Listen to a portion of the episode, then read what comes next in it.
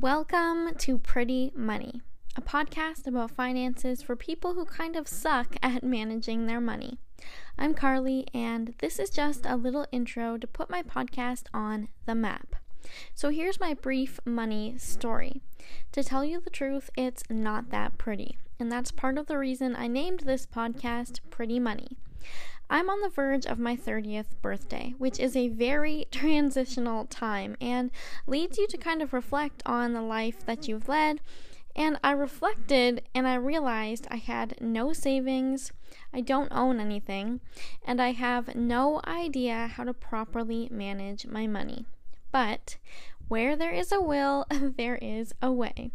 I decided to make a savings plan, a financial plan for myself work towards getting debt free, and begin learning from people who do know how to manage their money.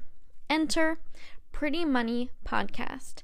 Each week, I'll be interviewing financial professionals, investors, and entrepreneurs who are a lot smarter than me in hopes that we can learn about money together. So get ready for an exciting and educational adventure with new episodes coming out every Monday.